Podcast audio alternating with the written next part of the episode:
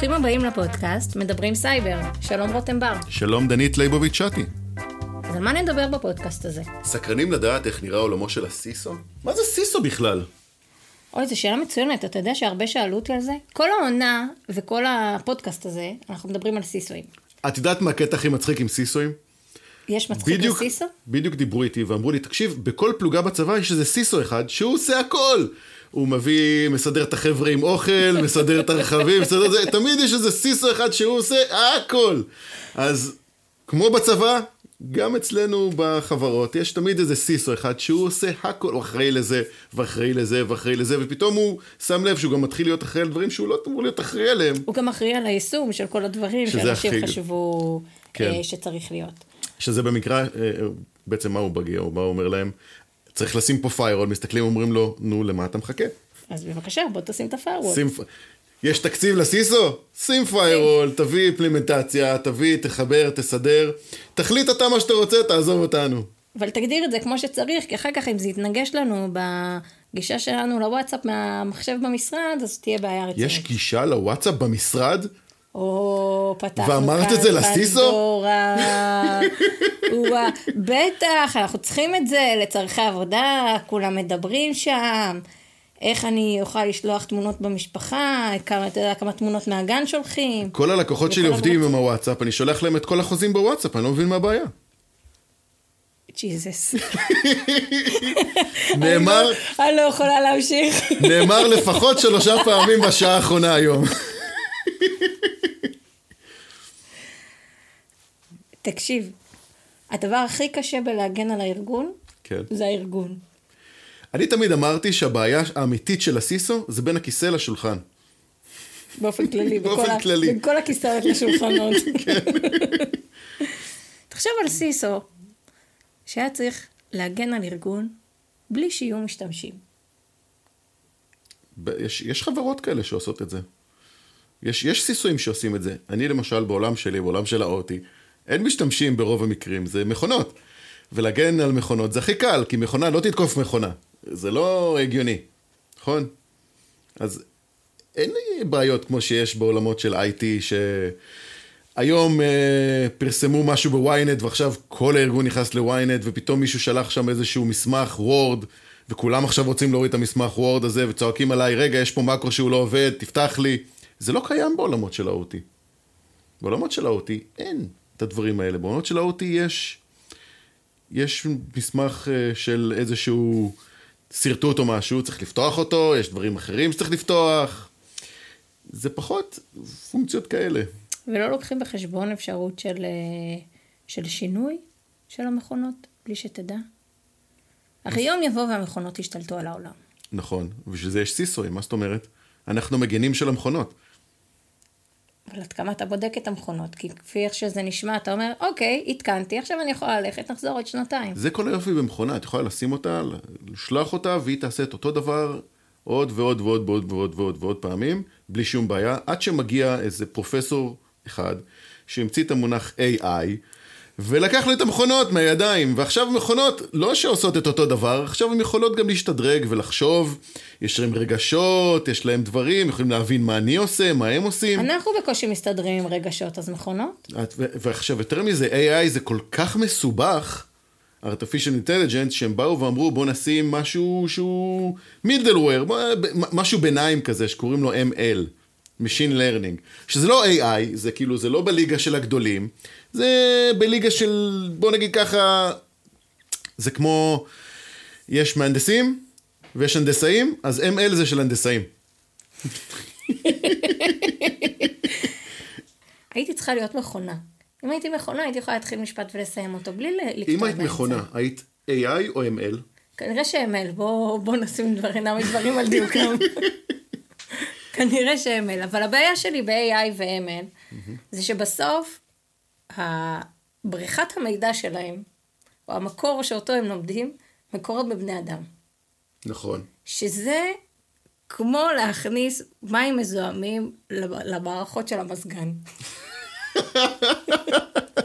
מה זאת אומרת? תני דוגמה. אוקיי? למשל, אתה רוצה אה, שמערכות ML ילמדו באופן אה, סטטיסטי, תן לי דוגמה, כי בוא, בוא נעזור לראש הישן שלי. אוקיי, באופן סטטיסטי, אם uh, מישהו כתב משהו והוא... Uh, שמח, עצוב, מתרגש. מתאים לי.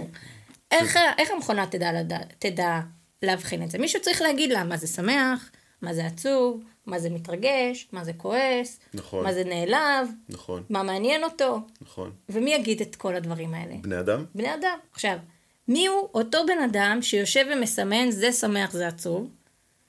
בהתחלה היו מתכנתי, אמרו, אני אגיד למכונה מה שמח, מה עצוב. ואז הם הבינו שזה אכילת ראש. כי כמה אתה יכול לשבת ול... ולסווג. אז מה שהם עשו, הם אמרו, אוקיי, נשתמש במשתמשים שלנו. אוקיי. נבקש מהם שגם הם ידרגו. אבל האם אתה זוכר איך מביאים מזכרים של הבחירות ביום של הבחירות? כן, לצערי. אנשים מסמנים מה שבא להם. חלק מהם יסמנו אמת, חלק יסמנו כי זה היה הכי קרוב, חלק לא יסמנו בכלל, וחלק ישקרו כי זה מגניב להם. וכל המידע הזה הולך ומזין את המכונה שאחר כך לומדת. אני אספר לך סטטיסטיקה מגניבה. נו, אנשים שיש להם מבחן עם הרבה שאלות קטנות, ופתאום שאלה אחת גדולה, לרוב יסמנו את, השאל, את התשובה הכי ארוכה שהם רואים. בלי לקרוא. תכלס הגיוני. כמו שאומרים, כשאתה לא יודע את התשובה במבחן אמריקאי, סמן ג' בדיוק. הגיוני. אז פה זה לפי רש"י, זה הכי ארוך. זה יפה. כן. זה יפה. עכשיו אתה מבין למה המכונות אין להם שום סיכוי ללמוד את הדברים כמו שצריך? את בעצם לוקחת מכונה שתלמד מאנשים ותנסה לפענח אנשים, שזה עוד הגיוני, נכון? יש מקומות שאנחנו צריכים לקחת מכונה, אנשים לא מבינים אנשים. נכון? כך מחצית מהאנשים, הם לא מבינים גם בעצמם מתי מישהו שמח, עצוב, נעלב או כועס. בטח ובטח כשמתכתבים איתו. אוקיי. אתה יודע כמה זמן חינוך צריך, צריך לעבור עד שקולטים שאני כועסת דרך הוואטסאפ? את מסמנת שאת כועסת דרך הוואטסאפ? לצעוק זה לא נחשב? לא, לא, בלי לצעוק. אני אומר, לצעוק על הטלפון זה לא נחשב. אה, לא, לא, בלי לצעוק, כשאני מתעצבנת. אוקיי. אז יש לי מין תשובות קצרות כאלה, שמי שלא מכיר אותי כדי לדעת שזה הרגע שבו אני כועסת, לא ידע. אוקיי. יש לי שאלה, בפרופיל וואטסאפ שלך יש שם איזשהו הסבר, מורים ונבוכים לגבי מתי את באיזשהו מצב, פח- כשאת כועסת זה כן, לא עם נקודה, כשאת צוחקת זה עם הרבה סמיילים, זה, יש, יש שם איזה מורה נבוכים כזה? לא. אז איך אפשר להימחש? אני צריכה מורה נבוכים לעצמי, אבל לכן אני אומרת, אין שום סיכוי למכונות ללמוד את הדברים האלה כמו שצריך. אז אני חייב להגיד לך שאת טועה. כי אחד הדברים הכי מדהימים שיש בבני אדם, עד כמה שאנחנו נראים כל כך מסובכים, אנחנו צפויים. ואם אנחנו צפויים, אפשר לצפות ההתנהגות שלנו. לפעמים, זה שאומר שאנחנו צפויים, זה לאו דווקא אומר משהו פשוט, כמו אם את קמת אה, אה, ואת יודעת, לא שתית כוס מים, למשל, עכשיו תהיה עצבנית. זה, זה, זה יכול להיות משהו הרבה יותר מורכב מזה, כמו למשל לא ישן טוב, ויום לפני זה היה משהו בעייתי, ו, ו, ולא אכלת כבר כמה ימים, ופתאום יש אלרגיה, ועמדת ועמד בפרקים. בפקקים שהפודקאסט, נגיד. לפ- לפעמים הדבר הזה קצת יותר מורכב ממה שהוא נראה, ו- ואז אנחנו מגיעים למצב שאם יש לנו איזשהו, אני לא אגיד ML, כי ML זה יחסית, אמרנו שזה הטכנאי, זה לא המהנדס, אז אם יש לנו AI שיכול להסתכל על הדברים בצורה הרבה יותר רחבה, ולצפות גם דברים שלא קרו בעבר, ולהגיד אם 1 ועוד 2 ועוד 3 ועוד 4 ועוד 5, אז יכול להיות שזה 6.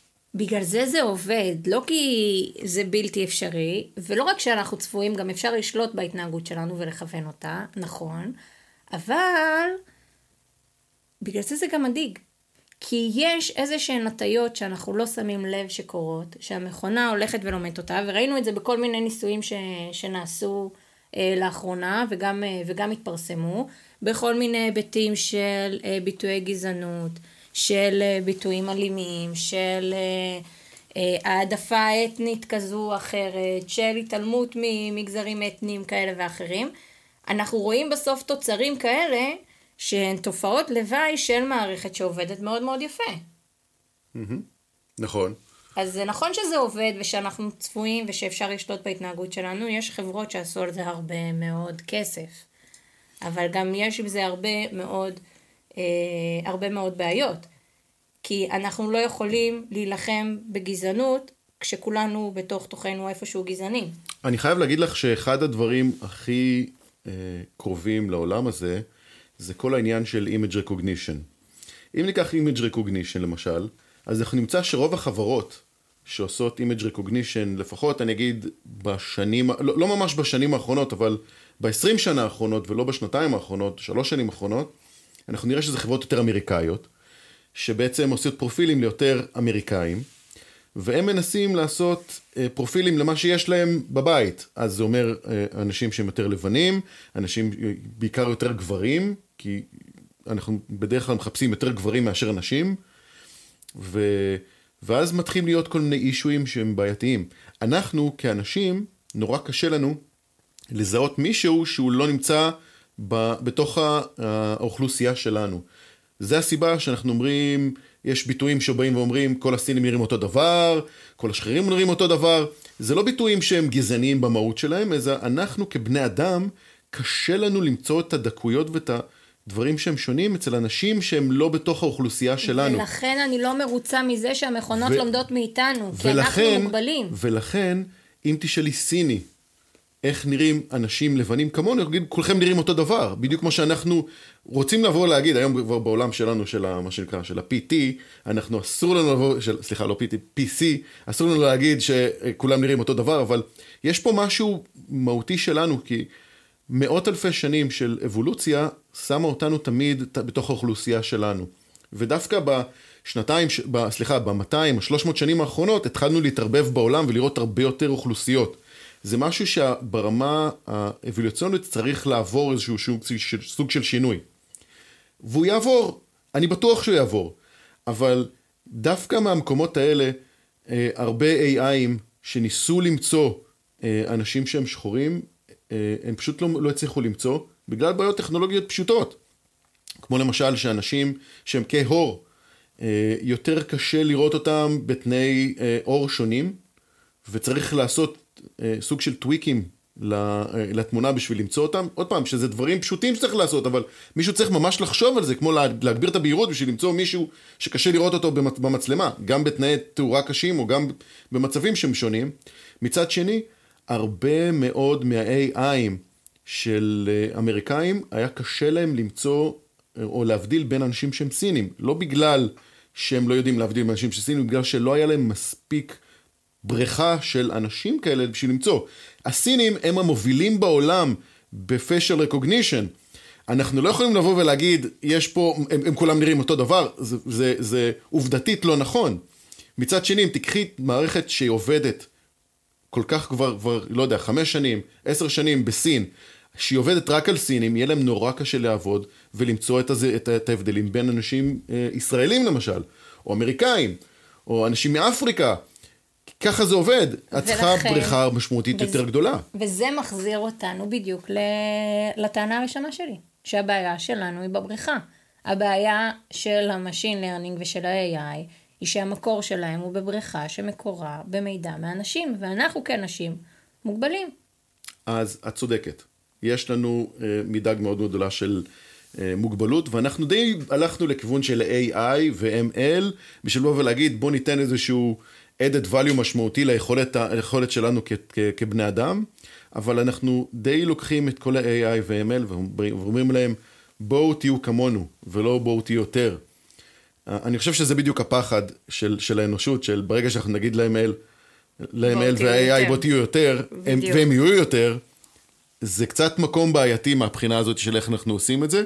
אני יכול להגיד לך אבל סיפורים קטנים שקרו, טוויטר למשל, אה, היה להם בעיה והם לא הצליחו לזהות אנשים שחורים כשהם עשו קרופים לאימג'ים, חיתוכים של אימג'ים, ובעצם במקום לתקן את, ה, את האלגוריתם, שבינינו זה דבר שלוקח כמה חודשים, אה, או לבוא ולהגיד אנחנו מתקנים וזה ייקח קצת זמן, הם פשוט ביטלו את האופציה הזאת והם לא עושים קרופים. מה זה קרופים? את מעלה תמונה של כל מיני אנשים והוא בעצם מוציא לך את הפנים של אותם אנשים, שבעצם מי שמסתכל בפוסט יוכל לראות את מה שרצית ולא את כל התמונה הגדולה שלאו דווקא תמיד מעניינת. אז הקרופים האלה, אם היו אנשים שהם אנשים כהור, לא, אה, היה פשוט חותכת אותם מהתמונה, כי לא, לא משהו שהוא חשוב. ודווקא במקום הזה אנחנו כבני אדם באנו ואמרנו בוא נוותר בכלל על, על הקונספט הזה, מאשר לבוא ולהגיד אוקיי בוא נלמד מהתהליך ונעשה משהו שיותר טוב. לפעמים הקטע הפוליטי הוא פשוט יותר חזק. תודה רותם. תודה דנית. אנחנו ניפגש בשבוע הבא. תוכנית מדברים סייבר. הצצה מאחורי הקלעים של עולם הסייבר. ביי. ביי.